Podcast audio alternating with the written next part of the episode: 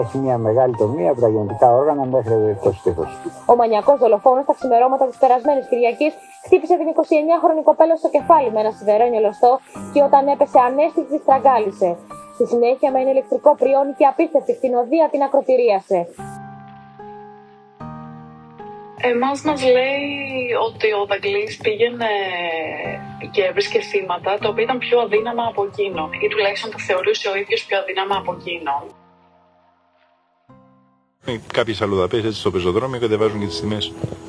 10 ευρώ, 15 ευρώ, 20 ευρώ. Έλεος.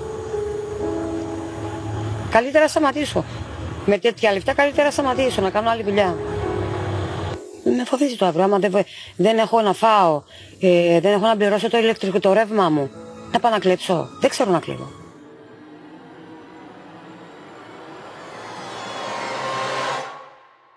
Πρόσωπο κλειδί από το περιβάλλον της 30χρονη Ελένης Ευαγγελοπούλου στη Λαμία αναζητεί αστυνομία για να λύσει το μυστήριο της φρικτής δολοφονίας της. Οι έρευνες για το μανιακό δολοφόνο εστιάζονται και στον κύκλο των εμπόρων του Λευκού Θανάτου, καθώς το θύμα είχε εμπλακεί σε υποθέσεις ναρκωτικών. Στα σκοτεινά κυκλώματα των εμπόρων του Λευκού Θανάτου αναζητά τώρα η αστυνομία τον παραμικρό δολοφόνο που σκότωσε και τεμάχισε με ηλεκτρικό πριόνι την Ελένη Παναγιοτοπούλου, 29 χρόνων, μητέρα ενός 14χρονου κοριτσιού. Όταν την είδαμε, ήταν τρελάθη. Είναι, είναι τρελό πράγμα. Δεν συζητιέται με τίποτα. Δεν ήταν άνθρωπος αυτός που το έκανε αυτό το πράγμα. Η άτυχη κοπέλα που δούλευε σε διάφορα μπαρ σε όλη την Ελλάδα ήταν σεσημασμένη για υποθέσει ναρκωτικών. Έως και τον περασμένο Απρίλιο εργαζόταν στη Λαμία στα μπαρ Ακτουάν και Μπορσελίνο. Θα δούλεψε πριν πέντε μήνες έξι στην περιοχή εδώ. Ήταν γνωστή δηλαδή. Φυσιονομία είναι γνωστή. Από εκεί και ήσουν στην περιοχή δεν είχε εμφανιστεί. Όχι, όχι. Συμπαγής εκεί. Από τη Λαμία έφυγε τον περασμένο Μάιο προς άγνωστη κατεύθυνση. Σύμφωνα με πληροφορίες όμως, επέστρεψε και πάλι τον Ιούνιο και συναντήθηκε με ένα μεγαλέμπορο ναρκωτικών της περιοχής. Η αστυνομία τότε την είχε εντοπίσει και παρακολουθούσε τις κινήσεις της. Οι αστυνομικοί της διεύθυνσης ποιότητας εξετάζουν συνέχεια άτομα με τα οποία η Παναγιοτοπούλου είχε επαφές όταν δούλευε στη Λαμία, ενώ έχουν καταρτήσει και λίστα υπόπτων, ανάμεσα στους οποίους είναι και ένας κακοποιός της περιοχής, ο οποίος όμως έχει εξαφανιστεί. Στην Αθήνα, όπου ζουν οι συγγενείς της, κανείς δεν γνωρίζει τίποτα, καθώς η Παναγιοτοπούλου δεν επικοινωνούσε συχνά μαζί τους. Οι αξιωματικοί της ασφάλειας που ερευνούν την υπόθεση δολοφονίας της Ελένης Παπακελοπούλου προσπαθούν τώρα να εντοπίσουν το μπαρ στο οποίο δούλευε η κοπέλα λίγες μέρες πριν από τη δολοφονία της, αλλά και τη διεύθυνσή της στην Αθήνα. Η Παναγιοτοπούλου τον τελευταίο καιρό επισκεφτόταν συχνά τη γιαγιά της και τη θεία της που ζουν στο περιστέρι. Οι αστυνομικοί που βρίσκονται μπροστά σε μια υπόθεση απίστευτης αγριότητας έχουν καταλήξει στο συμπέρασμα ότι ο δράστη γνώριζε καλά το θύμα του και δεν αποκλείουν το γεγονός η Παναγιοτοπούλου να είχε διαφορές με εμπόρους ναρκωτικών που θέλησαν να την εκδικηθούν με τον πιο φρικτό τρόπο.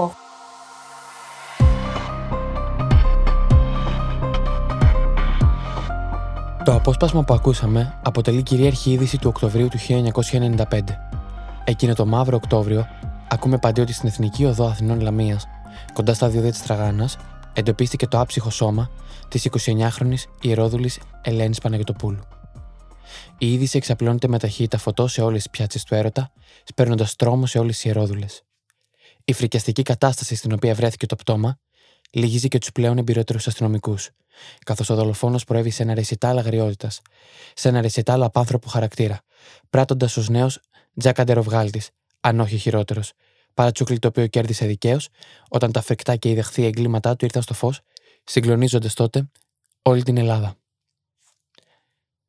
Καλώς ήρθατε για άλλη μια φορά σε αυτή την εκπομπή με τίτλο Εγκλήματα που συγκλώνησαν. Πίσω από το μικρόφωνο βρίσκομαι εγώ, ο Μενέλαος, και σας καλωσορίζω σε αυτό το podcast, που προς το κάνω να σας βοηθήσει να καταλάβετε και να μάθετε περισσότερες πληροφορίες για τα στιγερότερα εγκλήματα που συγκλώνησαν την Ελλάδα. Μιλάμε για ανθρωποκτονίες, γυναικοκτονίες, εγκλήματα που εξηχνιάστηκαν και εγκλήματα που έμειναν για πάντα σε χαρτόκουτα με τίτλο Ανεξιχνίαστα. Αυτή είναι η πρώτη συνταρακτική σεζόν του show με τίτλο Εγκλήματα που συγκλώνησαν. Η Ελένη Πή όμως δεν ήταν το μοναδικό πτώμα που τεμαχίστηκε με αυτόν τον άγριο τρόπο. Δύο μήνες μετά, ο τρόμο επανέρχεται τόσο στις πιάτσες της Αθήνας, όσο και στη Γενική Αστυνομική Διεύθυνση Αθηνών, καθώς εντοπίζεται το δεύτερο πτώμα στην περιοχή του Βοτανικού, όπου πλέον καθίσταται προφανές ότι οι αρχές έχουν να αντιμετωπίσουν έναν μανιακό δολοφόνο, ένα παράφρον, που όταν πέφτει το σκοτάδι μεταμορφώνεται σε ένα απάνθρωπο τέρας που με μανία επιτίθεται σε ιερόδουλες. Ω κεραυνό ενεθρίας καεί είδηση ότι πολλές ιερόδουλες καταφθάνουν στην αστυνομία να καταθέσουν τις βασανιστικές στιγμές που βίωσαν μέσα στο άσπρο βανάκι του δράστη, μάρκας Volkswagen, αναγνωρίζοντας το δράστη από τις φωτογραφίες, δίνοντας επιτέλους ονοματεπώνυμο στο μανιακό τέρας που σκορπούσε ρίγη με τη δράση του. Οι ερόδουλε αναγνωρίζουν ένα νέο άντρα, όχι πάνω από 25 ετών, ο οποίος οδηγούσε ένα άσπρο βαν, το οποίο στο πίσω μέρος του είχε ένα στρώμα στο οποίο περνούσαν οι ερόδουλε τις τελευταίες τους βασανιστικές στιγμές. Η ταυτότητα του δράστη και η ζωή του μέχρι τη σύλληψη. Ο Δράκος με το πριόνι, ή αλλιώς ο νέος Τζακ Αντεροβγάλτης, ή πολύ απλά ο Αντώνης Δαγκλή, του Παναγιώτη και της Φωτεινής, γεννημένος στην νίκαια του Πειραιά το 1974, μεγάλωσε με μεγάλες στερήσεις και σημαδεύτηκε ανεπανόρθωτα από τη βία που δεχόταν από τον πατέρα του, τόσο αυτός όσο και η υπόλοιπη οικογένειά του, η μητέρα του και ο αδερφός του. Εργαζόταν επίσης ως επαγγελματίας οδηγός φορτηγών σε εταιρεία λατιού. Την ημέρα ο δολοφόνος δούλευε κανονικά ως οδηγός και δρούσε ως κανονικός νεαρός που είχε τη δουλειά του και εν γέννη τη ρουτίνα του. Πίσω όμως από αυτόν τον προστατευτικό μανδύα, του κανονικού ευγενικού νεαρού, του νέου με το αγγελικό πρόσωπο, που ήταν πάντα συνεπής στη δουλειά του, κρυβόταν ένα κτίνος. Ένα τέρας που μόλις άρχιζε η νύχτα, μεταμορφωνόταν σε σατανά, σε θηρίο ανήμερο. Μετά το πέρας των βίων στιγερών εγκλημάτων, επέστρεφε πάλι στο καλόμερο καματιάρι υπάλληλο που ζούσε μια κανονική και οριακά πληκτική ζωή. Η δολοφονική δράση του Δαγκλή. Η πρώτη επαφή του Δαγκλή με το τέρας μέσα του, με τη μανία του να σκορπίζει φόβο και τρόμο, γίνεται στα τέλη του Οκτωβρίου του 1992, όπως προκύπτει από την προανάκριση. Αργά τη νύχτα, έκλεψε από την περιοχή του Κορυδαλού ένα γιόταχη επιβατικό αυτοκίνητο, μάρκα στο Γιώτα, χρώματος μπλε, με το οποίο τράβηξε προς το κέντρο της Αθήνας, όπου και έφτασε στην οδό Σέκερη στο Κολονάκι. Εκεί έκανε πιάτσα μια κοπέλα, 30 με 35 ετών. Ο Δαγκλής πλησίασε την όμορφη γυναίκα, η οποία ήταν ολοδαπή, και τη ρώτησε πόσο θα του κόστιζε η παρέα της. Εκείνη του απάντησε σε σπαστά ελληνικά και με πλήρη άγνοια κινδύνου, ακολούθησε τον παρανοϊκό φωνιά στο αμάξι του, όπου και οδήγησαν μέχρι την περιοχή του Καρέα. Ο Δαγκλής σταμάτησε το κλεμμένο αυτοκίνητό του σε ερημική περιοχή με σκοπό να κάνει έρωτα με τη νεαρή Ιερόδουλη. Όταν φτάσανε, η κοπέλα του ζήτησε προκαταβολικά το ποσό των 8.000 δραχμών, όπως είχαν συνεννοηθεί προηγουμένως στην πλατεία Κολονακίου. Σύμφωνα με τους ισχυρισμούς του Δαγκλή, η Ιερόδουλο τον έβρισε χιδέα και άρχισε να το χτυπάει με μανία. Ο Δαγκλής εξαγριώθηκε, την άρπαξε από το λαιμό σαν λυσασμένο τέρας και άρχισε να της σφίγγει, ενώ ταυτοχρόνως τη χτύπαγε, με τα μανία στο τζάμι του συνοδηγού του κλεμμένου το Γιώτα. Η γυναίκα, και καθώς δεν ήταν αρκετά δυνατή να αντισταθεί στο χειροδύναμο Δαγκλή, ξεψύχησε στα χέρια του δολοφόνου με το πριόνι. Αμέσως μετά τη δολοφονική του πρεμιέρα, ο Δαγκλής έβγαλε το πτώμα έξω από το αυτοκίνητο, το τοποθέτησε σε απόμερο σημείο και γύρισε με το κλεμμένο αμάξι πίσω στο σπίτι του στην Νίκαια, όπου απεργάστηκε το τελευταίο επίπεδο του σατανικού του σχεδίου. Από την αποθήκη του πήρε ένα πριόνι ξύλων, ένα μαχαίρι, ένα ζευγάρι γάντια, τρία παντελόνια, ένα παλιό σακάκι και ένα άιλον σακούλες απορριμμάτων. Και έπειτα πήγε στο σημείο που είχε παρατήσει την άτυχη ερόδουλη. Στο σημείο αυτό, θα ήθελα να σα ενημερώσω πως η αμέσως επόμενη περιγραφή ενδέχεται να σοκάρει ορισμένους ακροατές και θα σας πρότεινα να προχωρήσετε το επεισόδιο περίπου δύο λεπτά.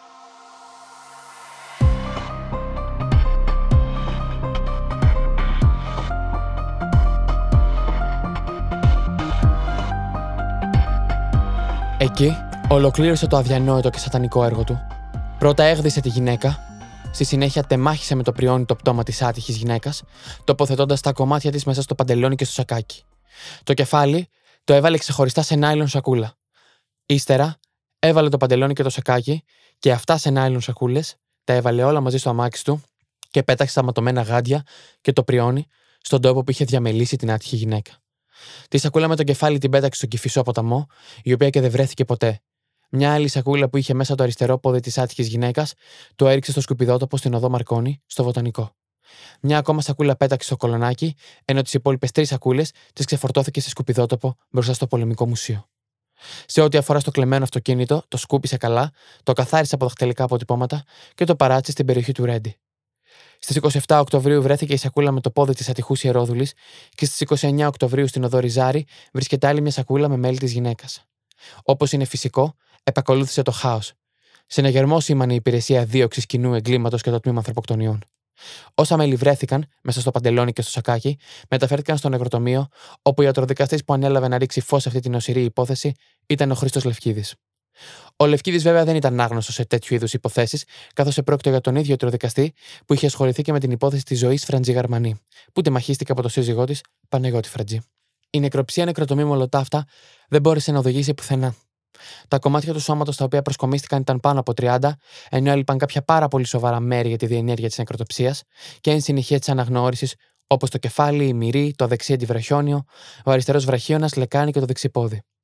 Έτσι, και εξαιτίας αυτού, η άτυχη ιερόδουλο δεν αναγνωρίστηκε ποτέ, καθώς ακόμα και τα δαχτυλικά τη αποτυπώματα δεν ήταν στο σύστημα της αστυνομίας, καθώς αποδείχτηκε ότι δεν ήταν συσημασμένη. Εδώ, αφενός καλωσορίζω την καλεσμένη μου, τη δόκτωρα κλινικής ψυχολογίας Στέλλα Κυρίμη, και της κάνω μια κέρια ερώτηση. Γιατί άραγε ήταν τόσο έγρια τα εγκλήματα του Δαγκλή, Γιατί τόση αγριότητα, τι μας λέει εμάς αυτό; Εμάς μας λέει ότι ο Δαγκλής πήγαινε και έβρισκε θύματα τα οποία ήταν πιο αδύναμα από εκείνον ή τουλάχιστον τα θεωρούσε ο ίδιος πιο αδύναμα από εκείνον και πήγαινε και έβγαζε όλο του το μένος σε έναν άνθρωπο πιο αδύναμο από τον ίδιο. Όπως γνωρίζουμε πολύ καλά και με τη φεμινιστική οπτική, ο ορισμός της γυναικοκτονίας έχει ρίζες και στο, στην πατριαρχία και στο μισογενισμό. Ότι δηλαδή οι γυναίκες είναι κατώτερες από τους άντρες, ε, ε, ίσως και κατώτερες ως είδος, ότι δεν είναι το ίδιο άνθρωποι, το ίδιο εισάξι άνθρωποι όπως οι άντρες. Οπότε εμένα ας πούμε, να θέσω και ένα άλλο ερώτημα. Γιατί δεν πήγε ο Δαγγλής να δολοφονήσει ας πούμε άντρες οι άντρες στην, σε μια ηλικία οι οποίοι μπορούσαν να κάνουν fight back; Γιατί δεν το έκανε αυτό, γιατί πήγε σε γυναίκες οι οποίες δεν είχαν υποστήριξη κοινωνική; Ακόμα και αν πηγαίνανε να ζήσουν βοήθεια, οι πιθανότητες ήταν ότι και η αστυνομία και η κοινωνία τις έδιωχνε ως ε, σκουπίδια της κοινωνίας. Ε, γυναίκες οι οποίες ε, θα αντέχανε πολύ παραπάνω από το μεσοάνθρωπο γιατί στο επάγγελμα αυτό της, ε, του sex working βλέπεις πολλά άτομα και επειδή έχω δουλέψει με πολλά άτομα στην σεξεργασία μέσα στη δουλειά μου Βλέπεις άτομα να ανέχονται πολύ παραπάνω πράγματα από τον μέσο άνθρωπο, αυτό που θα περίμενες ο μέσος άνθρωπος.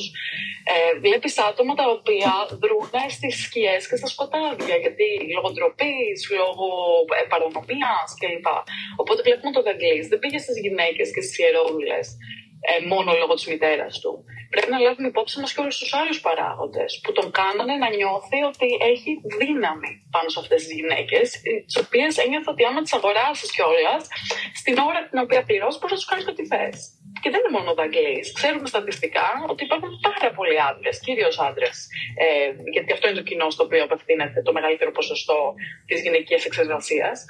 Ε, κάνουν πολύ εσχρέ ε, και κακοποιητικές πράξεις στις εξεργάτριε. Μπορεί να μην φτάνουν στο φόνο, βέβαια, οι περισσότεροι. Οπότε υπάρχουν πάρα πολλοί παράγοντες και πάρα πολλές μεταβλητές στο συγκεκριμένο κομμάτι. Και βλέπουμε έναν άνθρωπο ο οποίος πήγε και έβγαλε όλο του το μένος. Γιατί να σου πω ότι κάτι στην τελική, και θα το, θα το πω αυτό και δεν θα ακουστεί καθόλου επαγγελματικό, αλλά ουσιαστικά αυτό εννοώ. Τον έπαιρνε να το κάνει. Μετά από αυτή τη φρικιαστική δολοφονία, το τέρας μέσα στο δολοφόνο με το πριόνι φαίνεται να ημέρευσε, καθώς και για την προσεχή τριετία η εγκληματική του δράση περιορίστηκε στις ληστείες ιερόδουλων. Το 1995, βέβαια, επανήλθε ως τέρας της πιάσης του έρωτα, ώστε να συνεχίσει τον αποτρόπαιο και βίαιο ξέσπασμά του κατά των εξεργατριών με τη δολοφονία της ιερόδουλου Ελένης Π. Παναγιοτοπούλου, η δολοφονία της οποίας ακούγεται στο επιτόπιο ρεπορτάζ στην αρχή του podcast. Εκείνη την ημέρα, και ενώ όλη η Ελλάδα γιορτάζει το όχι, ο δολοφόνος εκμεταλλεύτηκε το γιορτινό κλίμα ώστε να ικανοποιήσει τη δολοφονική του μανία. Ο Δαγκλή αρχίζει νέο γύρο δολοφονικών επιθέσεων. Γύρω στι 11.30 τη νύχτα, ο τότε ηλικίας 21 ετών Δράκος επιβάζεται στο λευκό κλειστό φορτηγάκι του μάρκας Volkswagen και βγαίνει τσάρκα για να σκοτώσει. Περνάει από την οδό Σόλων στο κολονάκι, όπου βλέπει μια ιερόδουλο που κάνει πιάτσα. Σταματάει μπροστά της και τη ρωτάει πόσο κοστίζει η παρέα της, όπως έκανε πάντα άλλωστε. Εκείνη του απαντά 5.000 δραχμές και ο δολοφόνος της κάνει νόημα να περάσει μέσα στο αυτοκίνητο και κατεβαίνουν την οδό Σόλωνος με κατεύθυνση την πλατεία Κάνιγκο. Έχει πάει μεσάνυχτα. Ο Δαγκλής σταματά σε ένα πάρκινγκ επί της οδού Χαριλάου Τρικούβη προς την πλευρά της λεωφόρου Αλεξάνδρας, σε ένα σημείο που δεν υπάρχει αρκετός φωτισμός. Αφού πέρασαν στο πίσω μέρος του αυτοκινήτου, όπου ο δράστης είχε τοποθετήσει ένα πρόχειρο κρεβάτι, ξάπλωσαν. Κατά τη διάρκεια της πράξης, τα χέρια του δράστη ανέβαιναν σιγά σιγά προς το λαιμό της άτυχης γυναίκας. Άρχισε να τη σφίγγει, στην αρχή λίγο λιγότερο και κατόπιν εντονότερα. Χωρίς εκείνη να μπορέσει να προβάλλει αντίσταση, καθότι όπως προαναφέρθηκε ο Δαγκλής ήταν αρκετά χειροδύναμος, η Ελένη άφησε μέσα στο φορτηγάκι την τελευταία της πνοή. Ο Δαγκλής, όταν πιάστηκε, κατέγραψε τη φρεκιαστική του πράξη ως εξής. Κάναμε πολύ καλό έρωτα. Και όταν τελειώσαμε, με έπιασε κάτι περίεργο. Θόλωσα και δεν μπορούσα να ελέγξω τον εαυτό μου. Ένιωσα σαν να ενεργούσε κάποιος άλλος και όχι εγώ. Έπιασα με τα χέρια μου το λαιμό της και άρχισα να τη σφίγγω. Όταν άφησα τα χέρια μου, η Ελένη έμεινε ακίνητη. Είχε πεθάνει. Οι επόμενες κινήσεις του δράστη σοκάρουν για άλλη μια φορά. Αποφασίζει να εξαφανίσει το πτώμα της Ιερόδουλου, όπως είχε κάνει και με την προηγούμενη, και τραβάει προς την Εθνική Οδό Αθηνών Λαμίας. Σε αγροτική περιοχή, μετά τα διόδια του σχηματαρίου, σταματάει. Παίρνει από μια μεγάλη εργαλειοθήκη ένα σιδηροπρίωνο με κόκκινη ξύλινη λαβή και μπλε σκελετό και αρχίζει τον τεμαχισμό του σώματος. Σε κάποια φάση αφήνει στην άκρη το σιδηροπρίωνο και παίρνει ένα μαχαίρι με το οποίο κόβει την κοιλιά της. Όπως έλεγε ο δράστης μετά τη σύλληψή του, το σχίσιμο το έκανε από πάνω προς τα κάτω και έφτανε μέχρι τον αφαλό. Όμως με το σχίσιμο τα έντερά της πετάχτηκαν έξω. Τα τράβηξε με τα χέρια του και τα έκοψε με το μαχαίρι. Στη συνέχεια τα πήρε και τα πέταξε έξω από το αυτοκίνητο σε κάτι χορτάρια. Κατόπιν προχώρησε στο ξερίζωμα των σπλάχνων και της καρδιάς. Έκοψε τις θηλέ από τα δύο στήθη και αφαίρεσε το δέρμα στην περιοχή του υφικού τριχώματος. Έκανε δηλαδή ακριβώς το ίδιο πράγμα που είχε κάνει και με την άλλη Ερόδουλο, το πρώτο θύμα. Η επόμενη κίνησή του ήταν να μαζέψει τα κομμάτια και να τα τοποθετήσει σε σακούλες σκοπιδιών που είχε πάντοτε στο φορτηγάκι του. Μπαίνει στη θέση του οδηγού και συνεχίζει τη διαδρομή προς τη Λαμία. Σταματάει σε κάποιο σημείο και πετάει τα ρούχα της Ελένης σε ένα ξεροπόταμο. Συνεχίζει στην Εθνική Οδό Αθηνών Λαμίας και σταματά στο 136ο χιλιόμετρο στο ύψος της Τραγάνας. Εκεί πέταξε τα κομμένα χέρια και πόδια της γυναίκας στη θάλασσα, τις σακούλες με τα υπόλοιπα τεμαχισμένα μέλη της τα πέταξε στην ακτή κάτω από το στιθείο της Εθνικής Οδού και επίσης πέταξε στη θάλασσα το σιδεροπρίωνα και το μαχαίρι με το οποίο τεμάχισε το πτώμα. Από τα προσωπικά είδη της άτυχης Ελένης, ο δράστης κράτησε μόνο ένα πολύ ωραίο χρυσό σταυρό, ο οποίος μετά τη σύλληψή του βρέθηκε στο αυτοκίνητό του. Ήταν ένα ατράνταχτο στοιχείο για τους αστυνομικούς, δεδομένου πως όταν ο Δαγκλής οδηγήθηκε ως ύποπτος στην ασφάλεια, αρνούταν αρχικά τα πάντα. Αφού ολοκλήρωσε το ρεσιστάλ της Φρίκης, μπήκε στο φορτηγάκι του, έκανε αναστροφή και γύρισε προς την Αθήνα, ατάραχος και ιδιαίτερα ψύχρεμος. Όταν έφτασε, είχε πλέον ξημερώσει. Πήγε πολύ νωρίτερα στη δουλειά του στην περιοχή του Ρέντι, πήρε το λάστιχο και δύο κουβάδες και άρχισε να πλένει το αυτοκίνητό του από τα αίματα του θύματος. Όταν το καθάρισε πολύ καλά, το πάρκαρε στην άκρη και αμέσως μετά πήρε το φορτηγό της εταιρείας και έφυγε για την Κόρινθο για να μοιράσει εμπορεύματα όπως ήταν προγραμματισμένο. Το τρίτο και τελευταίο έγκλημα του Φωνιά πριν τη σύλληψη. Δύο μήνες μετά τη φρικιαστική δολοφονία της Ελένης Παναγωτοπούλου, ο Δακλής βγαίνει για άλλη μια φορά στην αναζήτηση του επόμενου θύματός του, το οποίο έμελε να είναι και η τελευταία ιερόδουλη που θα έβλεπτε. Ανήμερα των Χριστουγέννων του 1995, ο Δακλής πραγματοποίησε το τρίτο φωνικό χτύπημά του. Το νέο θύμα του ήταν η Αθηνά Λάμδα. Η ώρα ήταν 1.30 με 2 το πρωί της 25η Δεκεμβρίου 1995. Η Αθηνά είχε βγει αργά στην πιάτσα όπου σύχναζε, στον Κυφισό, και συνέχιζε να δουλεύει ως τις πρώτες πρωινές ώρες. Εκεί την πλησίασε ο Δακλής με το αυτοκίνητό του και την πήρε στο αυτοκίνητό του και την οδήγησε στην πάροδο της οδού Ορφαίο στο Βοτανικό, σε ένα διέξοδο. Σύμφωνα με τους ισχυρισμούς του Δαγκλή, την υποχρέωσε σε στοματικό έρωτα. Σε κάποια φάση, πάντα κατά το Δαγκλή, η κοπέλα τον ηρωνεύτηκε λέγοντας του ότι είχε μικρό παίο και στη συνέχεια του ψέκασε το πρόσωπο με σπρέι και τον απείλησε με μαχαίρι. Τότε εκείνος άρπαξε ένα λεπτό σκηνή που βρισκόταν κρεμασμένο στη σειρώμενη πόρτα του βαν και με αυτό τη στήλιξε το λαιμό και τη στραγγάλισε. 26χρονη κοπέλα δεν μπόρεσε να αντιδράσει. Ο Δαγκλής τράβηξε το άψυχο κορμί της Αθηνάς και το πέταξε στο δρόμο ημίγυμνο. Πήρε από την τσάντα της τα χρήματα και εξαφανίστηκε με το αυτοκίνητό του. Μετά από κάμποσες ώρες, γύρω στο μεσημέρι, ανακαλύφθηκε το πτώμα της άτυχης κοπέλας στο σημείο που το είχε πετάξει. Εντύπωση έκανε στις αρχές το γεγονός ότι ο δολοφόνος στην υπόθεση της Αθηνάς δεν βεβήλωσε το πτώμα της νεαρής Ιερόδουλου, αλλά το πέταξε από το φορτηγάκι χωρίς καμία περαιτέρω διαστροφική διεργασία.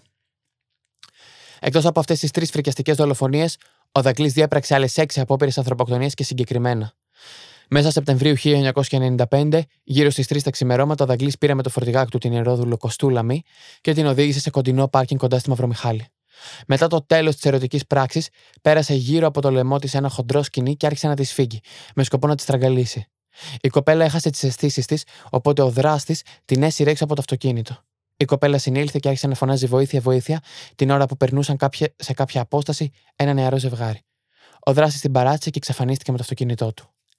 Αρχές Οκτωβρίου του 1995, γύρω στη μία το πρωί στη λεωφόρο Ποσειδόνο, ο Δαγκλή πήρε την ιερόδουλο ευμορφία μη με το αυτοκίνητό του και πηγαίνοντας μαζί της σε ερημικό σημείο, προσπάθησε να τη στραγγαλίσει, περνώντας γύρω από το λαιμό της ένα σκηνή.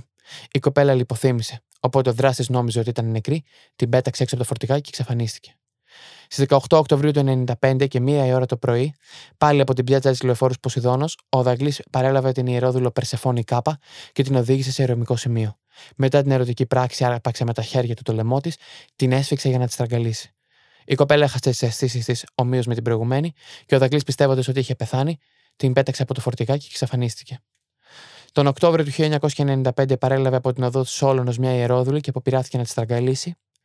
Στα τέλη του Σεπτεμβρίου του 1995, στη λεωφόρο Ποσειδόνο, στο παλαιό Φάληρο, πήρε με το αυτοκίνητό του μια Ρωσίδα ιερόδουλο και την οδήγησε σε κοντινό γκαράζ, και αφού έκαναν έρωτα, την άρπαξε από το λαιμό και άρχισε να τη σφίγγει μέχρι που έχασε τις αισθήσεις της. Την εγκατέλειψε κι αυτή. Τέλος, στις 3 Σεπτεμβρίου του 1995, γύρω στις 2.30 ώρα το πρωί, παρέλαβε με το αυτοκίνητό του την ιερόδουλο Ιωάννα Κάπα και την οδήγησε σε πάρκινγκ της Χαριλάου Τρικούπη. Αφού έκαναν έρωτα, της πέρασε ένα λεπτό σκηνή στο λαιμό και προσπάθησε να τη στραγγαλίσει. Η κοπέλα έχασε τις αισθήσεις της. Ο δράστης πίστεψε ότι είχε πεθάνει ακριβώς όπως και όλε οι προηγούμενες και τη μετέφερε στον περιφερειακό του Λικαβητού, όπου και την παράτησε, λιπόθυμη.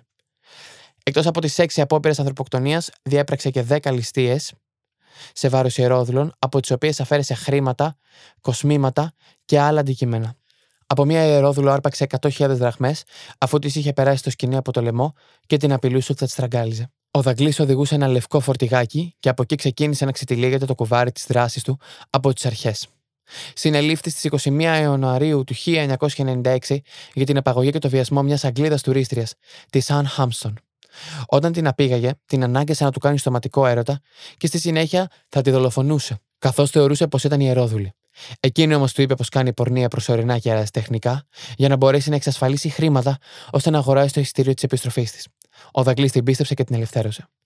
Εδώ ρωτάω τη Στέλλα, πώς αξιολογεί το γεγονός ότι ο Δαγκλή, όταν έμαθε ότι η Αγγλίδα δεν ήταν επαγγελματίας ιερόδουλο, όχι μόνο δεν τη σκότωσε, αλλά την άφησε να φύγει; Δεν ε, μπορώ να ξέρω ακριβώς τι μπορεί να συνέβη στο κεφάλι του, γιατί μπορεί να μην είναι καν.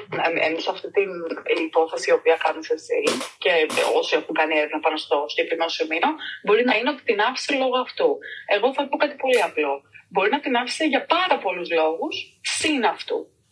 Δεν μπορούμε να ξέρουμε δηλαδή ότι δεν μπορούμε να τραβήξουμε ποτέ στην ανθρώπινη συμπεριφορά μια γραμμή μεταξύ cause and effect. Υπάρχουν τόσα πράγματα τα οποία συμβάλλουν μέσα. Αυτό είναι το ένα που έχω να πω στο συγκεκριμένο. Το δεύτερο έχει να, γυρνάει πάλι στι ρίζες του μισογενισμού και της γυναικοκτονίας, ότι αν η γυναίκα είναι εξορισμού υπάνθρωπος συγκριτικά με τον άντρα, μια γυναίκα η οποία είναι βρώμικη μέσα σε πολλά εισαγωγικά το λέω τώρα, ε, ε, όταν ε, επιλέγεται της εξεργασίας, δεν μπορούμε να αρνηθούμε τα connotations, το στίγμα το οποίο έχει η εξεργασία. Έτσι. Μια γυναίκα λοιπόν η οποία είναι βρώμικη είναι ακόμα πιο υπάνθρωπος. Οπότε δεν ξέρω αυτό πώς μπορεί να κάνει κλικ στο μυαλό του. Φαντάζομαι με και οι ακροατές μας έχουν ακούσει τη φράση μια, μια κλειδαριά την οποία την ανοίγουν πολλά κλειδιά είναι χαλασμένη, είναι του πεταματού, αλλά ένα κλειδί που ανοίγει πολλές κλειδαριές είναι το, το super κλειδί. Αυτή είναι μια πολύ, πολύ χρησιμοποιημένη φράση, τουλάχιστον στη δικιά μου γενιά, δεν ξέρω. Αυτό ουσιαστικά δείχνει ότι μια γυναίκα, μια, καταρχάς το ότι παρομοιάζουν έναν άνθρωπο με, μια, με ένα αντικείμενο, από εκεί ξεκινάει όλο το σφάλμα της πρότασης. Τέλος πάντων, ε, μια γυναίκα ε, την οποία, η οποία κάνει πολύ σεξ με πολλά διαφορετικά, φανταζόμαι, pain ε, αυτή είναι η. Το δεν ξέρω αν επιτρέπετε να την πω αυτή τη λέξη. Ναι, ε, μόρια. Ναι. Α πω μόρια. Ε, ε, η οποία κάνει έρωτα με πολλά μόρια. Ε, είναι μια πολύ χρησιμοποιημένη κακιά κλειδαριά, όπως μια κλειδαριά στην οποία θα ανοίγουν πολλά κλειδιά. Ε, ναι, ναι. Αλλά ένα μόριο αντρικό το οποίο ανοίγει πολλές κλειδαριές, a.k.a. πολλές γυναίκες, είναι το super κλειδί.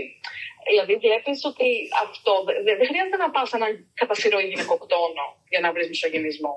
Υπάρχει στην διπλανή σου πόρτα και όταν μεγάλωνα εγώ υπήρχε ακόμα περισσότερο από τώρα, ευτυχώς. Η σύλληψη του Ενελάδη Τζάκα Ντεροβγάλτη.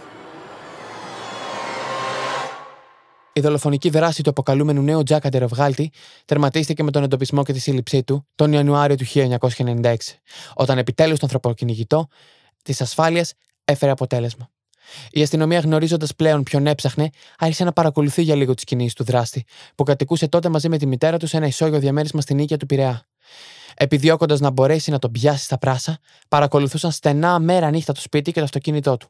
Φοβούμενοι όμως ότι ίσως κάτι δεν πάει καλά και τους ξεφύγει, αποφάσισαν τελικά να τον συλλάβουν στις 24 Ιανουαρίου του 1996. Η σύλληψη του Δαγκλή, εκτός από μεγάλη επιτυχία της αστυνομίας, ήταν και ένας επίλογος στον εφιάλτη των γυναικών που εκδιδόντουσαν για να βγάλουν τα προ το ζήν. Οι γυναίκες που έκαναν πιάτσα τότε ήταν σε απόγνωση. Έκαναν πιάτσα πάντα σε ομάδες και η εργασία τους είχε γίνει εφιάλτης. Εφιάλτης ακόμα χειρότερος από τον εφιάλτη που ήδη ζούσαν οι γυναίκες του πεζοδρομίου. Οι απολογίες και η δίκη. Ασκήθηκε δίωξη σε βάρος του και ακολούθησε τακτική ανάκριση και η δίκη έγινε στο μεικτό ορκωτό δικαστήριο Αθηνών τον Ιανουάριο του 1997. Συνήγορος υπεράσπισης του Δαγκλή ήταν τις πρώτες μέρες ο ποινικολόγος Πέτρος Μαντούβαλος, ο οποίος λίγες μέρες μετά την έναρξη της δίκης παρετήθηκε. Άλλον δικηγόρο ο Δαγκλής δεν βρήκε, οπότε το δικαστήριο όρισε αυτεπαγγέλτος έναν ικανό δικηγόρο, το Σπύρο Σταματάκη, ο οποίος έκανε τα αδύνατα δυνατά για να βοηθήσει τον κατηγορούμενο, όπως του επέβαλε το καθήκον του ως νομικού, παρά τις επανειλημμένες αρνητικές αντιδράσεις του ίδιου του Δαγκλή. Στο δικαστήριο και ειδικότερα στην πρώτη εξέταση κυριάρχησε το χάος και όλες οι αδιανόητες απόπειρες βιασμού και δολοφονίες προς τις εν ζωή ιερόδουλες ζωντάνεψε σοκαριστικά στο κρατήριο. Στην πρώτη ακρόαση εξετάστηκε και η μητέρα του Δαγκλή, η Φωτεινή, η οποία είπε ανάμεσα σε άλλα: Ο σύζυγός μου με χτύπαγε, με έβριζε, χτυπούσε τα παιδιά. Από μωρά βίωναν αυτό το πράγμα. Ο Αντώνης ήταν 13 ετών όταν πέθανε ο πατέρας του. Δεν τελείωσε το δημοτικό. Η παιδική του ηλικία ήταν στερημένη από αγάπη. Ποτέ δεν μου είχε δείξει ότι είχε τίποτα. Ήταν φυσιολογικός ο Αντώνης μου. Δεν μου είχε δείξει επιθετικότητα. Σε κάποια φάση της εξέτασης της μάνας του Δαγκλής, σηκώθηκε πάνω και είπε ότι δεν ήθελε να συνεχίσει η μάνα του. Εκείνη δεν ένιωσε καλά. Η συνεδρίαση διακόπη μέχρι που συνήλθε η φωτεινή Δαγκλή. Εδώ ζητάω από τη Στέλλα να μου μιλήσει για το τραύμα εν γέννη. Τι είναι το τραύμα και τι το προκαλεί; Νομίζω ότι όταν εξηγώ το τραύμα, ένα πράγμα που με βοηθάει πάρα πολύ εδώ και με τους ε, τους Άγγλους επαγγελματίες που εκπαιδεύω, είναι να εξηγήσω λίγο την ετοιμολογία της λέξης. Αν σκεφτούμε την ε, λέξη τραύμα με την κυριολεκτική της έννοια, τραύμα είναι μία ε, σχισμή, ένα, ένα τραύμα, ε, μία γρατζουνιά, μία, ε, μια κάκωση τέλος πάντων στο σώμα. Έτσι. Ε, αν, αυτή την, ε, το, αν αυτό το μεταφέρουμε στην, ε, στη μη κυριολεκτική του έννοια, δηλαδή στο ψυχικό τραύμα, ουσιαστικά κάτι αντίστοιχο ισχύει. Ότι στην, ε, στη διαδικασία της σκέψης, στη συναισθηματική διαδικασία, στη διαδικασία της ε, δημιουργίας της προσωπικότητας κλπ. Αυτό το άτομο έχει μία σχισμή, μία κάκωση. Όπως και στο σωματικό τραύμα ε, και στο ψυχικό, την κάκωση αυτή, αν θες, την δημιουργούν κάποιες ε, συνθήκες. Γνωρίζουμε πολύ καλά και από την προσωπική μου έρευνα, αλλά και γενικότερα από την ε, βιβλιογραφία του τραύματος, του ψυχικού τραύματος, ότι αν ε, ο κακοποιητής, ο άνθρωπος ο οποίος θα σου δημιουργήσει το τραύμα, είναι στην, ε, στο κοντινό σου περιβάλλον, αν το τραύμα αυτό είναι νωρίς στη ζωή σου, δηλαδή στην παιδική σου ηλικία.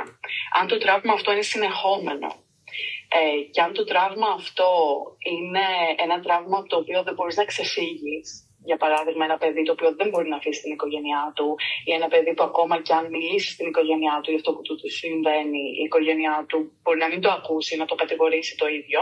Γνωρίζουμε ότι άμα πληρούνται αυτές τις συνθήκες, το τραύμα είναι ακόμα πιο σοβαρό. Οι επιπτώσεις είναι ακόμα πιο σοβαρές στην ε, ψυχική υγεία του ατόμου.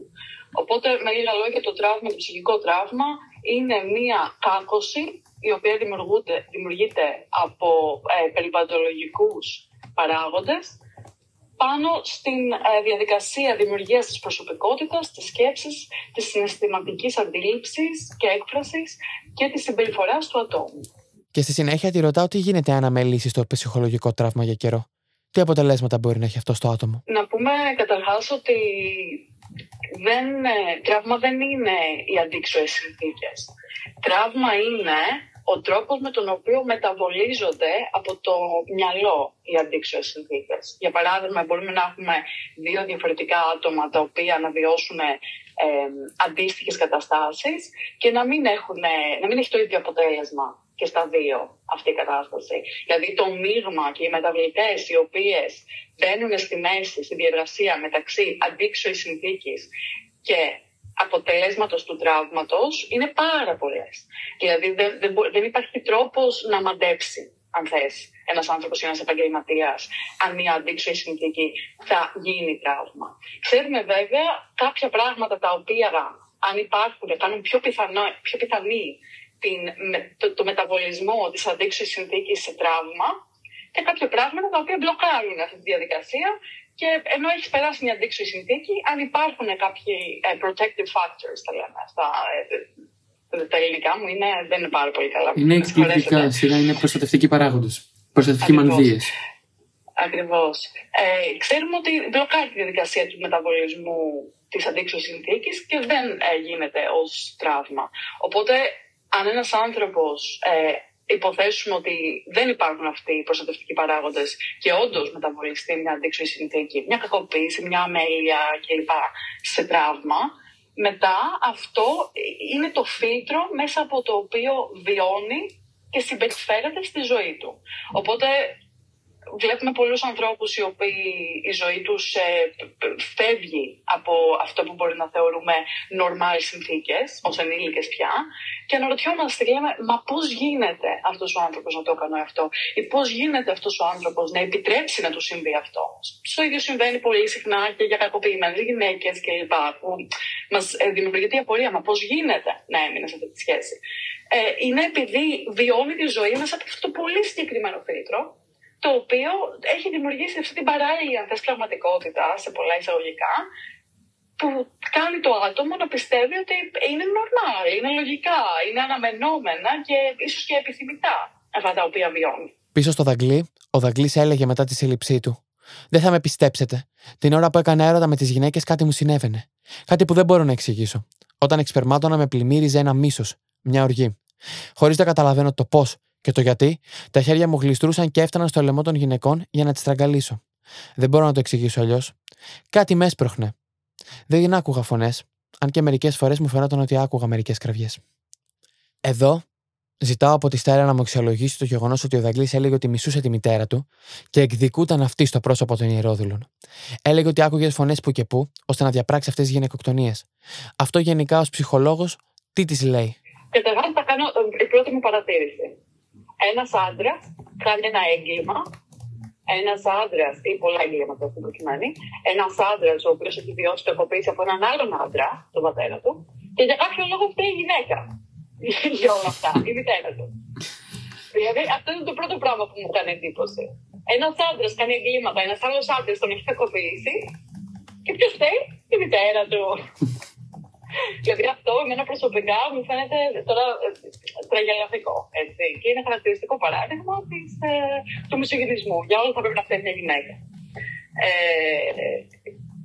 Πολλές φορές βλέπουμε στα άτομα τα οποία έχουν τραυματιστεί στην παιδική τους ηλικία ότι έχουν πολύ μεγαλύτερο μένο για τον γονιό που τους προστάτευσε παρά για τον γονιό που τους κακοποίησε. Είναι και αυτό έτσι μια σημαντική πληροφορία, την οποία μπορεί να ο, ο μέσος άνθρωπος που δεν έχει ασχοληθεί με το συγκεκριμένο τομέα να μην την έχει τόσο έντονα από την άποψη στο μυαλό του. Ε, οπότε αυτό είναι ένα κομμάτι το οποίο μπορεί να τον κάνει να, να θεωρεί ότι φταίει η μητέρα του. Ε, να πω επίσης ότι πάρα πολλά άτομα στον κόσμο ακούνε φωνέ. Πολύ λίγα από αυτά δρούν πάνω στις φωνές τι οποίε ακούν. Επίσης, πάρα πολλά άτομα ακούνε φωνές η πλειοψηφία στατιστικά ακούει φωνές οι οποίες ε, δεν είναι για να διαπράξουν βία. Είναι για να προστατεύσουν το άτομο, είναι φωνές οι οποίες αφορούν ε, σε ε, ε, παράνοια, μανία καταδίωξη. Ουσιαστικά βάζουν ένα μεγάλο πανικό και ένα άγχος. Πολύ μικρό ποσοστό στατιστικά των φωνών που ακούνε άνθρωποι, αν υποθέσουμε ότι δεν γλιστάχουν έτσι, γιατί αυτή είναι η δικιά τους μαρτυρία. Πολύ μικρό ποσοστό των ανθρώπων που ακούνε φωνές, ακούνε φωνές οι οποίες τους επιτάσσουν να κάνουν κακό σε κάποιον άλλον έτσι, για το, για το κέφι τους. Ακόμα και τα άτομα τα οποία ακούνε φωνές οι οποίες τους λένε κάνε κακό σε κάποιον, πάντα υπάρχει μια λογική ότι αυτός ο κάποιος θα σου κάνει κακό, οπότε προστατέψου ουσιαστικά. Ε, δεν έχω δουλέψει πάρα πολύ με άτομα τα οποία ακούνε φωνές, αλλά επειδή έχω δουλέψει πάρα πολύ γενικότερα, ένα, ένα κομμάτι της εμπειρίας μου είναι και από άτομα που έχουν αυτό το σύμπτωμα, αλλά και από συνεργάτες ε, οι οποίοι δουλεύουν με αυτά τα άτομα.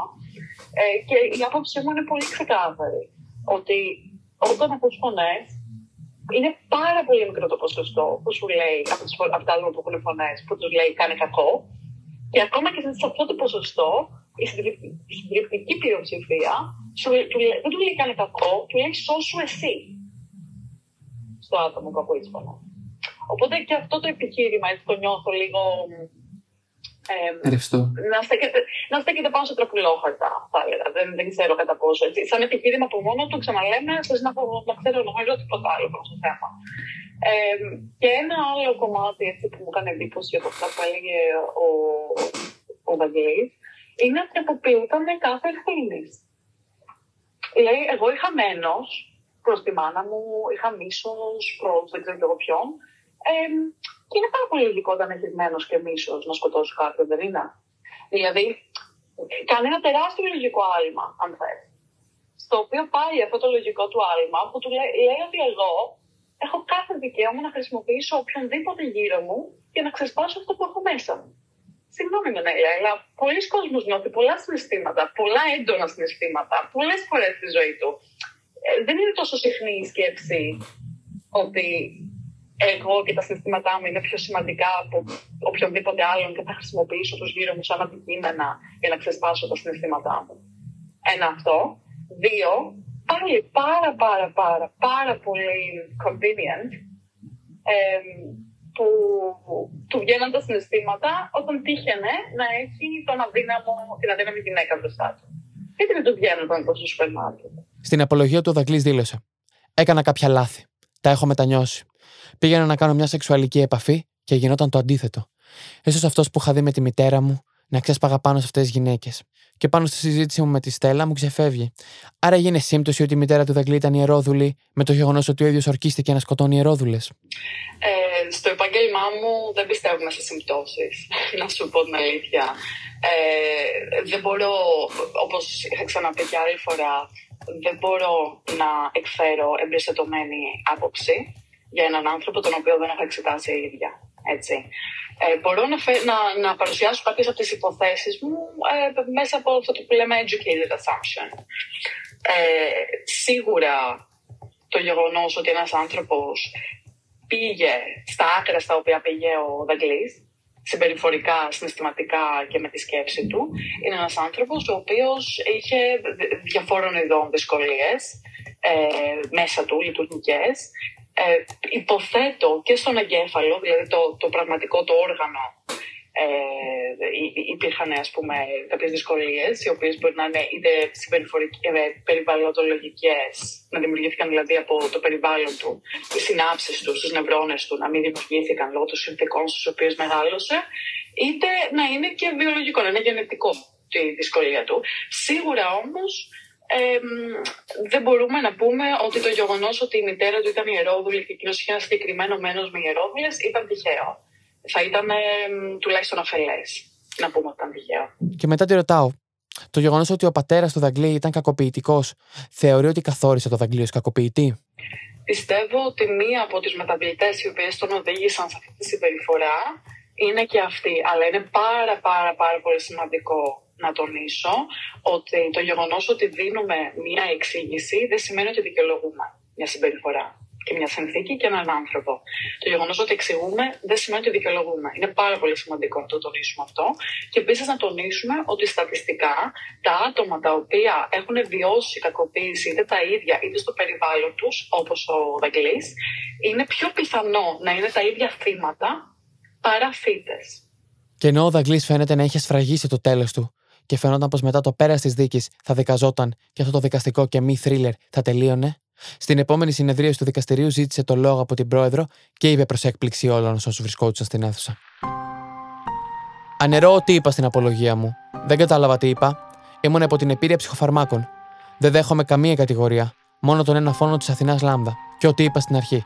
Δεν κατάλαβα τι είπα στην απολογία μου. Το έμαθα από τα κανάλια και τις εφημερίδες. Τελικά το δικαστήριο μετά από ακροματική διαδικασία 5 ημερών, εξέδωσε την απόφασή του, σύμφωνα με την οποία ο Αντώνης Δεγκλής καταδικάστηκε 13 φορές σε ισόβια κάθριξη, καθώς και σε πρόσκαιρη κάθριξη 52 ετών και 9 μηνών για τις 3 ανθρωποκτονίες από πρόθεση, τις 6 απόπειρες ανθρωποκτονίας και τις 10 ληστείες με πρόθεση, και με την επιβαρυντική περίπτωση της ιδιαίτερης σκληρότητας, την παράνομη οπλοφορία και την προσβολή μνήμης τεθνέοντο. Το τέλος του πρώτου serial killer. Ο Δαγκλής μετά την καταδίκη του μεταφέρθηκε στη φυλακή, όπου η συμπεριφορά του ήταν αποκλίνουσα για άλλη μια φορά. Έκανε αρκετές προσπάθειες αυτοκτονίας, καμία εξ αυτών δεν ευδοκίμησε όμως. Το Σάββατο 2 Αυγούστου του 1997 όμως, και ώρα 3 τα ξημερώματα, ο φύλακας του ψυχιατρικού καταστήματος των δικαστικών φυλακών Κορυδαλού πήγε για έλεγχο ρουτίνα στο κελί 33 και αντίκρισε ένα αποτρόπαιο θέαμα. Ο Αντώνης Δαγκλής ήταν νεκρός. Βρέθηκε απαγχωνισμένος με σεντόνι από τα κάγκελα του κελιού. Στον ίδιο θάλαμο ήταν κρεμασμένος και ένας άλλος κρατούμενος, ο Γιώργος Μακρύδης, 28 χρονών, ο οποίος βρέθηκε απαγχωνισμένος επίσης με το σεντόνι. Το είχε στηρίξει στη βάση του λαμπτήρα και για το Μακρύδη ο ιατροδικαστής απεφάνθη ότι επρόκειτο και αυτό για αυτοκτονία. Εξαίτια ποινή ετούς κάθριξης για απόπειρα ανθρωποκτονίας, σωματικές βλάβες, οπλοφορία και οπλοχρησία. Έτσι, μέσα στο κελί 33 του ψυχιατρίου των φυλακών Κορυδαλού, δόθηκε τέρμα στην πολυκύματη και ταραχώδη ζωή του Αντώνη Δαγκλή, τον ανθρώπου που είχε σπείρει με τον τρόμο και το θάνατο στις πιάτσες του αγοραίου έρωτα. Του ανθρώπου που θα μείνει στα εγκληματολογικά χρονικά για πάντα, ως το δράκος με το πριόνι. Εδώ ζητάω από τη Στέλλα να μου αξιολογήσει την κατάληξη του Δαγκλή στη φυλακή. Το γεγονός δηλαδή ότι ο Δαγκλής αυτοκτόνησε. Κοίταξε να δει. Η αυτοκτονία για εμένα, επειδή έχω δουλέψει, έχει τύχει να χάσω και ασθενείς από αυτοκτονία. Ε, για μένα είναι ένα πολύ συγκεκριμένο, μια πολύ συγκεκριμένη πράξη. Και επίσης έχω δουλέψει πάρα πάρα πάρα πολύ και πάρα πολύ συχνά.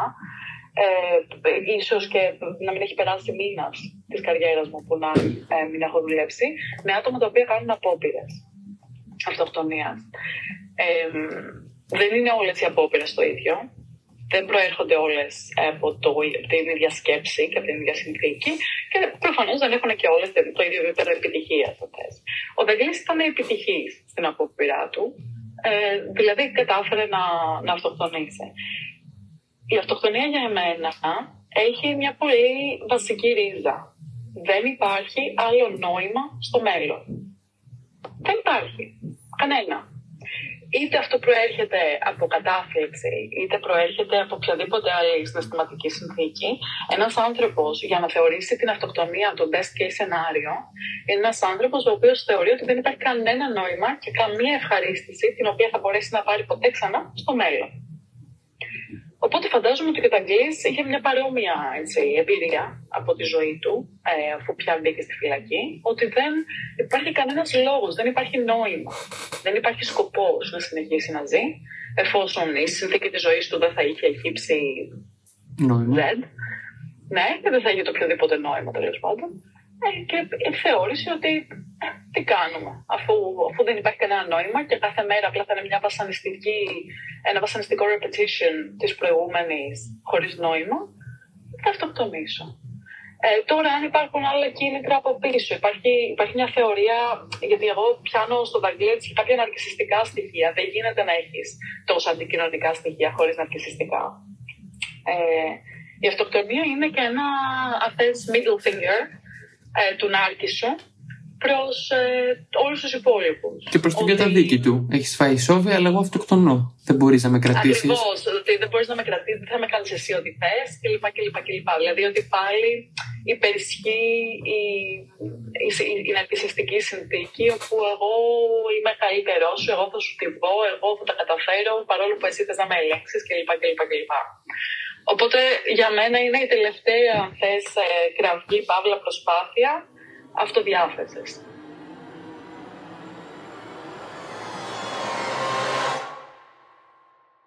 Εκείνη την εποχή τα μέσα οργίαζαν. Προσπαθούσαν με κάθε τρόπο να αποσπάσουν πληροφορίες για τα θύματα, για φωτογραφίες, να αποσπάσουν ειδήσεις για το δολοφόνο με το πριόνι, τον Τζακ Αντεροβγάλτη, τον πρώτο serial killer. Ακόμα ορισμένες κίτρινες φυλάδες της εποχής θεώρησαν σωστό να κάνουν το λεγόμενο victim blaming, κατηγορώντας διάντροπα και ανήλαια ακόμα και τι δολοφονημένες ιερόδουλες, στα πρωτοσέλιδα της εποχής και ειδικότερε εφημερίδες. Η υπόθεση πήρε τεράστια τροπή για όλους τους λάθος λόγους. Κανένας τότε δεν μίλησε για το σεξισμό, για το γεγονός ότι δεν έπρεπε να μιλάμε τότε για δολοφονίες, αλλά για γυναικοκτονίες. Τα θύματα τότε ήταν κάτι παραπάνω από ιερόδουλες και έπρεπε να είχαν αντιμετωπιστεί με μεγαλύτερο σεβασμό. Η λέξη γυναικοκτονία δεν ακούστηκε ποτέ από κανέναν και πουθενά. Κανένας δεν μίλησε τότε για ένα serial killer που χτυπούσε φιλετικά, που δολοφονούσε γυναίκες, που έκαναν τη δουλειά τους. Μια δουλειά που δεν ενοχλούσε ποτέ κανέναν. γιατί και η σεξεργασία είναι εργασία. Η Ελένη, η Αθηνά και η πρώτη χρονικά ιερόδουλο που δεν αναγνωρίστηκε ποτέ έζησαν τον τρόμο και το φόβο τις τελευταίες στιγμές της ζωής τους. Λίγο πριν κλείσω, θέλω να σας βάλω μια συγκινητική συνέντευξη μιας εξεργάτριας στην Κύπρο που μιλάει για τον καθημερινό γολγοθά που περνάει. Αυτά που λένε σοκαριστικά και αρκετά συγκινητικά. Και τη συνέντευξη τη βρήκα από την εκπομπή Κάτσε να δεις. Θα απολαύσουμε τώρα 6 λεπτά περίπου από τη συνέντευξη. Λούση μου, πόσα χρόνια πεζοδρόμιο. Από τα 18 μου. Πώς ξεκίνησες; Ε, κακές παρέες. Κακές παρέες. Μέχρι τώρα πρέπει να έχεις βιώσει, να έχεις δει και να έχεις ζήσει πολλά πράγματα. Αρκετά, πάρα πάρα πολλά. Πάρα πολλά, αρκετά.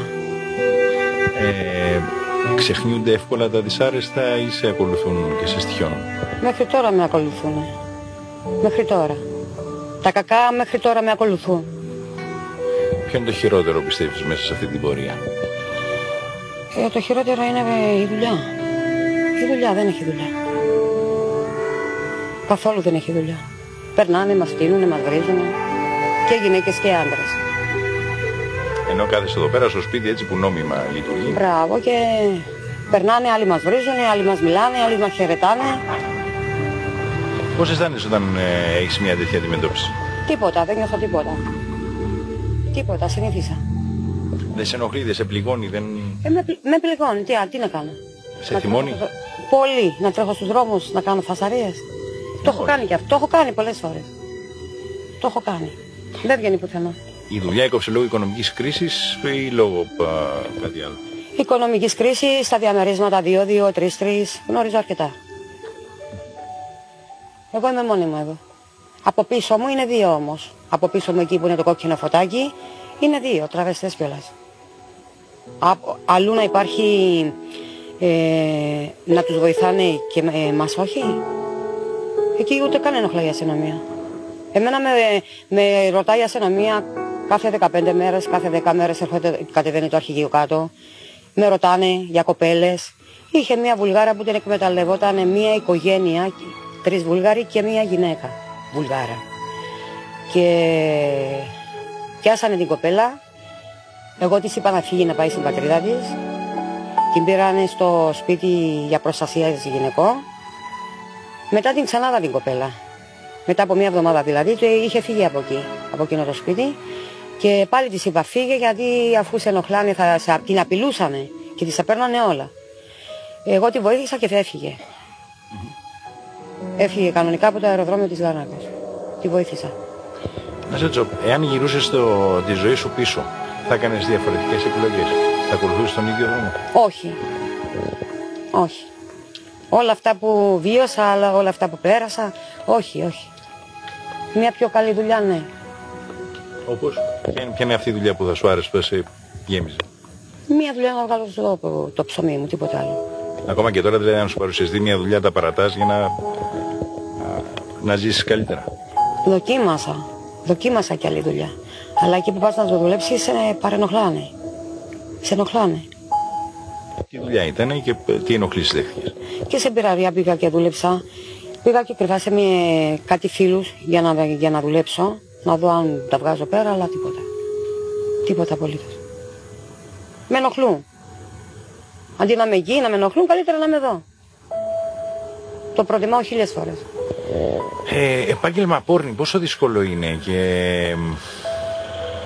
Ε, ε, τι, τι θα έλεγες εσύ για αυτό το επάγγελμα; Γιατί ο πολύς ο κόσμος έτσι ε, το έχει κάπως περίεργα στο, στο Το, μυαλό. κάν, το κάνουν για τα λεφτά. Για τα λεφτά το κάνουν. Όλες για τα λεφτά. Πόσο πάει η επισκέψη; Ε, ξεκινάει με 40 και ανεβαίνει. Πολλά ακούστηκαν τελευταία και για διάφορες μεταδιδόμενες ασθένειες, για υπατήτηδα, για AIDS, με κάποιες κοπές που είχαν έρθει από κατεχόμενα κτλ. Εμείς είμαστε ελεγχόμενες. Εάν αυτές που έρχονται κρυφά και τις βάζουν και στα διαμερίσματα δεν είναι ελεγχόμενες, όχι.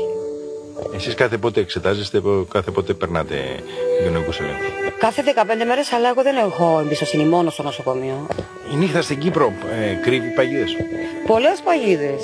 Μπορεί να σου κάνουν το φύλλο και πίσω να σε μαχαιρώσουν πισόπλατα. Ναι. Έχω δει τα μάτια μου κι αυτά. Προστασία. Μια κοπέλα τώρα έχει προστασία ή δουλεύετε μόνο σας. Εγώ από 18 χρόνια δουλεύω μόνη μου. Δεν έχω ούτε προστάτη ούτε τίποτα. Τώρα αν έχω γκόμενο, τον έχω γιατί τον, τον αγαπάω. και όλα αυτά τα προβλήματα. Ήμασταν και χωρισμένοι για ένα διάστημα. Έχει αποδεχθεί ο σύντροφό σου τη δουλειά που κάνεις; Το γνώρισα όταν ήμουν ιερόδουλη. Δεν είναι αυτός που με έκανε ιερόδουλη. Ξέρω πολύ καλά τι κάνω. Στο Θεό πιστεύεις; Στο; Θεό. Βεβαίως πιστεύω στο Θεό. Βέβαια. Είμαι χριστιανή Ορθόδοξη. Βέβαια το πιστεύω. Συγκαταλέγεις τον εαυτό σου στις αμαρτωλές, στους αμαρτωλούς, λόγω του επαγγέλματος. Όχι πέρα από το τι κάνεις σαν λούση. Όχι, δεν είμαι αμαρτωλή, δεν έχω κάνει τίποτα. Νιώθω αμαρτωλή αυτό που κάνω. Ο Θεός μόνο θα με κρίνει, όχι κανείς άλλος. Αν ήθελες να αλλάξεις κάτι, τι θα ήταν αυτό; Τι ζωή που κάνω. Για ένα διάστημα που με πιασε η αστυνομία, έκατσα και δύο χρόνια γιατί δεν ήξερα τι να κάνω. Ήμουν απελπισμένη. Έπαθα ψυχολογικά, λέω την αλήθεια, την καθαρή αλήθεια. Πήγα στο γραφείο ευημερία να με βοηθήσουν. Αν με βοηθούσαν, θα σταματούσα αλήθεια. Κάποιες αλλοδαπές έτσι στο πεζοδρόμιο κατεβάζουν και τις τιμές. 10 ευρώ, 15 ευρώ, 20 ευρώ. Έλεος. Καλύτερα σταματήσω. Με τέτοια λεφτά καλύτερα σταματήσω να κάνω άλλη δουλειά. Με φοβίζει το αύριο. Άμα δεν, δεν έχω να φάω, ε, δεν έχω να πληρώσω το ηλεκτρικό το ρεύμα μου. Να πάω να κλέψω. Δεν ξέρω να κλέβω. Αυτό λοιπόν ήταν το επεισόδιο από τη σειρά με τίτλο Εγκλήματα που συγκλώνησαν. Εύχομαι να σας άρεσε. Εύχομαι όσοι μας ακούτε για πρώτη φορά να μείνετε στην παρέα μας, να μας ακολουθήσετε στο Spotify, Apple και Google Podcast, να μας κάνετε follow στο Instagram, παπάκια εγκλήματα που συγκλώνησαν, και αν έχετε την οποιαδήποτε απορία ή θέλετε να ακούσετε για κάποια υπόθεση συγκεκριμένα, να μας στείλετε μήνυμα στο info παπακιεγκλήματα που συγκλώνησαν.gr και requests παπακιεγκλήματα που συγκλώνησαν.gr. Μέχρι την επόμενη φορά, να είστε ασφαλείς.